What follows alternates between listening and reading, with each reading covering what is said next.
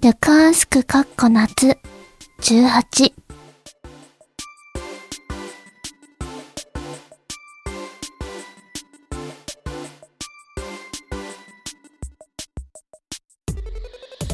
こんばんは、榊原ルカです。前回はですね、夏コミのお話で終わってしまって、まあ、そのつもりでもあったんですけれども、本編というか質問に答えるコーナーも多少作れるかなと思っていたら話しているだけで前半で10分ぐらい11分って言ったねぐらい使ってしまって終わってしまいました。でちょっとこの前半のトークでですね前回の17番で語りきれなかったエピソードをちょっとお伝えしようかな。裏話会にしようかなと思いまして。ですが、ちょっとこの通り聞いてわかるかわかんないんですけど、本日、喉の調子が悪くてですね、声が枯れてるんですね。なので、ちょっと小声でしかお答えできないんですけれども、ちょっとお聞き苦しいところあるかなと思うんですけれども、喉に負担かけないように小声でゆっくりお話ししていこうかなと思っています。まずはですね、泊まった宿のお話です。あのー、私遠方に引っ越しましたっていうお話していて、まあどこかは一応明かさないでおくんですけれども、飛行機でしか東京に向かえないような場所に住んでいて、飛行機と宿が一緒になったプランにして、コミケ当日に乗り込むと、始発列に並べないなって当時は思ってたので、当日はサークル参加だったので、並ぶ必要はなかったんですけれども、売り子さんが決まるよりも前に宿を取っていたので、コミケが始まる8月9日の前日の8日から宿に泊まり始めて、12日までコミケだったんですけれども、12日に帰る手段もあったんですが、まあ飛行機の時間的に考えて、翌朝の13日の朝に飛行機乗ることにしたので、トータル5泊宿泊したんですね。で、同じホテルに宿泊したんですけれども、宿の値段が5000円以下ぐらいで泊まれる場所で、しかも立地がなかなかいいところで、お盆の時期とはちょっと外れてるかもしれないけど、夏休み期間で8月でコミケとも被ってる日程で、なかなか安い宿はなかったんですけれども、5000円以下で泊まれるところだったので、もう私結構普段 3000円で満足できるホテルに泊まったりしてたので、それに比べたらちょっと割高な感じのあるホテルではあったんですけれども、そこがですね、ひどくてですね、何がひどいかっていうと、大浴場が一応ついていて、なんか人工温泉みたいな感じになってたんですけれども、3つ洗い場があって、一番手前にシャワーがついてて、他はシャワーついてなかったので、その一番手前の椅子に座って、シャワー浴びたんですけれども、あれ？熱湯しか出ないぞ？ってなって、熱湯って言っても、絶対あれ45度ぐらいあるんですよ。めちゃくちゃ暑くて。えー、やけど寸前みたいな 暑さで、ちょっと耐えちゃったんですけど、なかなかにシビアな感じで、まあお風呂がぬるく感じました。そのおかげで。なので、それを木曜日、8月8日に体験したので、コミケ1日目終わってみて、大浴場に入る気が起きなくて、なので翌朝、自分の部屋のシャワールームでシャワーを浴びて、いや、今度からこっちにしようと思って、なんか大浴場入りたいのに、熱湯のせいでどうなんだろうってなっちゃってね。なかなか シビアな場所でした。まあ、レビューでもエコノミーみたいな感じの扱いのホテルだったので、いろいろティッシュがないよとか書かれてて、実際行ってみたらティッシュはなかったんですけれども、トイレットペーパーが 部屋の片隅に置いてあって、え、これ使うの？ってなったりとか、なんかカルチャーショックはあったんですけど、あと Wi-Fi がコミケ1日目は繋がったのに2日目以降全然繋がんないとかあったりして、何が起こってんの？とか思ったりしたんですけれども、うん、そのお風呂のエピソードの次にやばかったのが、コミケ1日目終えて自分の部屋に帰ってきたんですよ。そしたら、身に覚えのない iPhone の充電器が私の荷物の上にポンって置いてあるんですよ。あたかも私の荷物かのように。あれ？ってなって。確実に持ってないんですよね、私。私はモバイルバッテリーの充電器ケーブルに使っている iPhone のライトニングケーブルっていうの？と、あとコンセントのやつしか持ってきてないので、その、しかもコンセントの色も緑にしていて、白いコンセントで新しいケーブルの iPhone ケーブルを持ってるはずがないんですけれども、なぜか部屋に帰ったら置いてあって、え、それもしかして掃除で発掘した前の人の荷物じゃね？と思いながらも私も使わせてもらって、で、まあ、持ち帰りたくはなかったので、一応放置して帰りました。というエピソードがあります。あ、これだけで、今日語りがゆっくりだから、これだけで9分いってますね、今のところ。でももっと最近の話で話したいことがあったんですよね。まあ、コミケの話は、そうだな、ルカニーちゃんの衣装どうしたんですか？作ったんですか？ってよく言われるんですけれども、業者さんに頼んで、しかも見積もりをね、15件ぐらいいろんなコスプレ衣装を作ってくれる業者さんに出した上で、えー、っと、一番安いところにしたんですけれども、その時点で一番安いのが1万2000円なんですけれども、納品が2019年の12月になりますという話になって、それじゃあコミケ間に合わないなぁと思って、次に安かったのが1万7000円台のところが2件ぐらいあったので、そこに頼もうとしていたんですけれども、いざ考えてみて夏コミもし出るとしたら、え、長袖、え無理じゃない？と思って、半袖バージョンを作ってもらおうということになったんですよ。それで、設定画を半袖バージョンで書き直して、見積もり、再見積もりを1万7000円台の業者2件に出したら、まあ、2万4000円くらいでフルセット作ってくれるよ。その半袖長袖のやつも含めて作ってくれるよっていう業者さんがあって、そこにお願いしたので、一応あの、ルカニーちゃんの制服のお値段は2万4000円で長袖もセットですよっていう感じですね。高いのか安いのか、ちょっとわかんないですけれども、靴下も作ってくださったりしたので、まあ私的には満足な買い物でした。しかも、自分のオリキャラの衣装を作ってもらうっていうことが、もう、どんだけ感動することかって感じで、夏コミで見ていただいた方も、えルカ兄ちゃんの制服はが実際に存在しているみたいなことに感動を覚えてくれてたら嬉しいんですけれども、私自身も自分でデザインした服が実物になって現れるっていうことが初めてだったので、その、初めてルカニちゃんの絵を描いた中学校2年生、1年生かな ?1 年生の頃には考えられなかったことだし、こうしてルカニちゃんっていうキャラクターが認知されて、皆さんがイラストとか描いてくださるようになって、私もルカニーちゃんのことを再び描くようになってないと、このコスプレ衣装出来上がらなかったかなと思うので、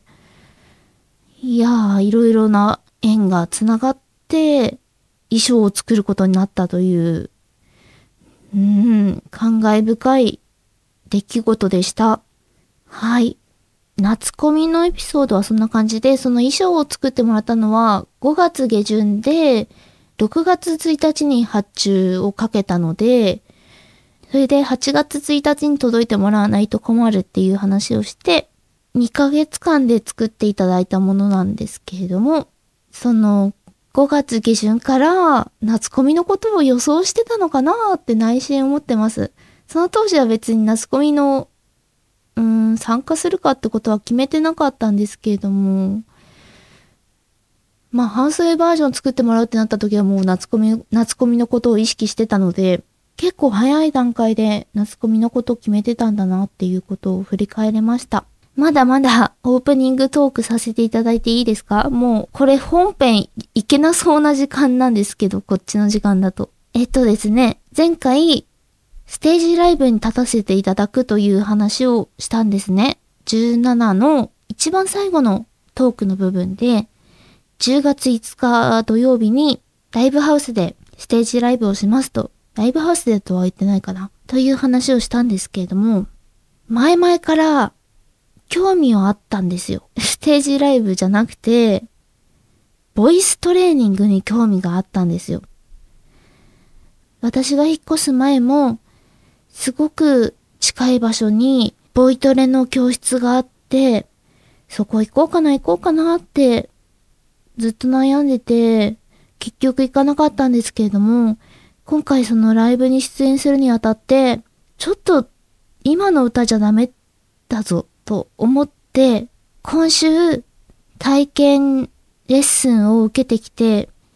初めて、なんだろう、声のトレーニングっていうのをしました。というのも私本当に、本当に素人声優でして、アマチュア声優の中のアマチュアで、基礎レッスンみたいなのって、舞台演劇やってた時ぐらいしか、発声の練習っていうことをしたことがなくて、当然だから私の滑舌も良くないんですけども、早口言葉とかすごい苦手なんですけれども、まあ、歌のレッスンも当然受けたことがなかったんです。なので、初めてその体験レッスンを、ボイトレのね、受けに行ってみたら、えこんなやり方をするんだ、みたいなことになって、なんか、毎週受けようかなとは思ってるので、それでちょっと まとめきれたら、内容とかお伝えするんですけれども、やっぱり声を使うのとは違う練習の仕方もするし、発声の仕方もするんだなっていうことが分かりました。雨降ってきちゃった。ノイズに入んないかなちょっと心配しています。まあ、ボイトレの習い事を始めましたということで、何かね、成長するとか身になるものがあればいいなと思っているのと、まあ、楽しみ 自分の成長を楽しみにしている面があります。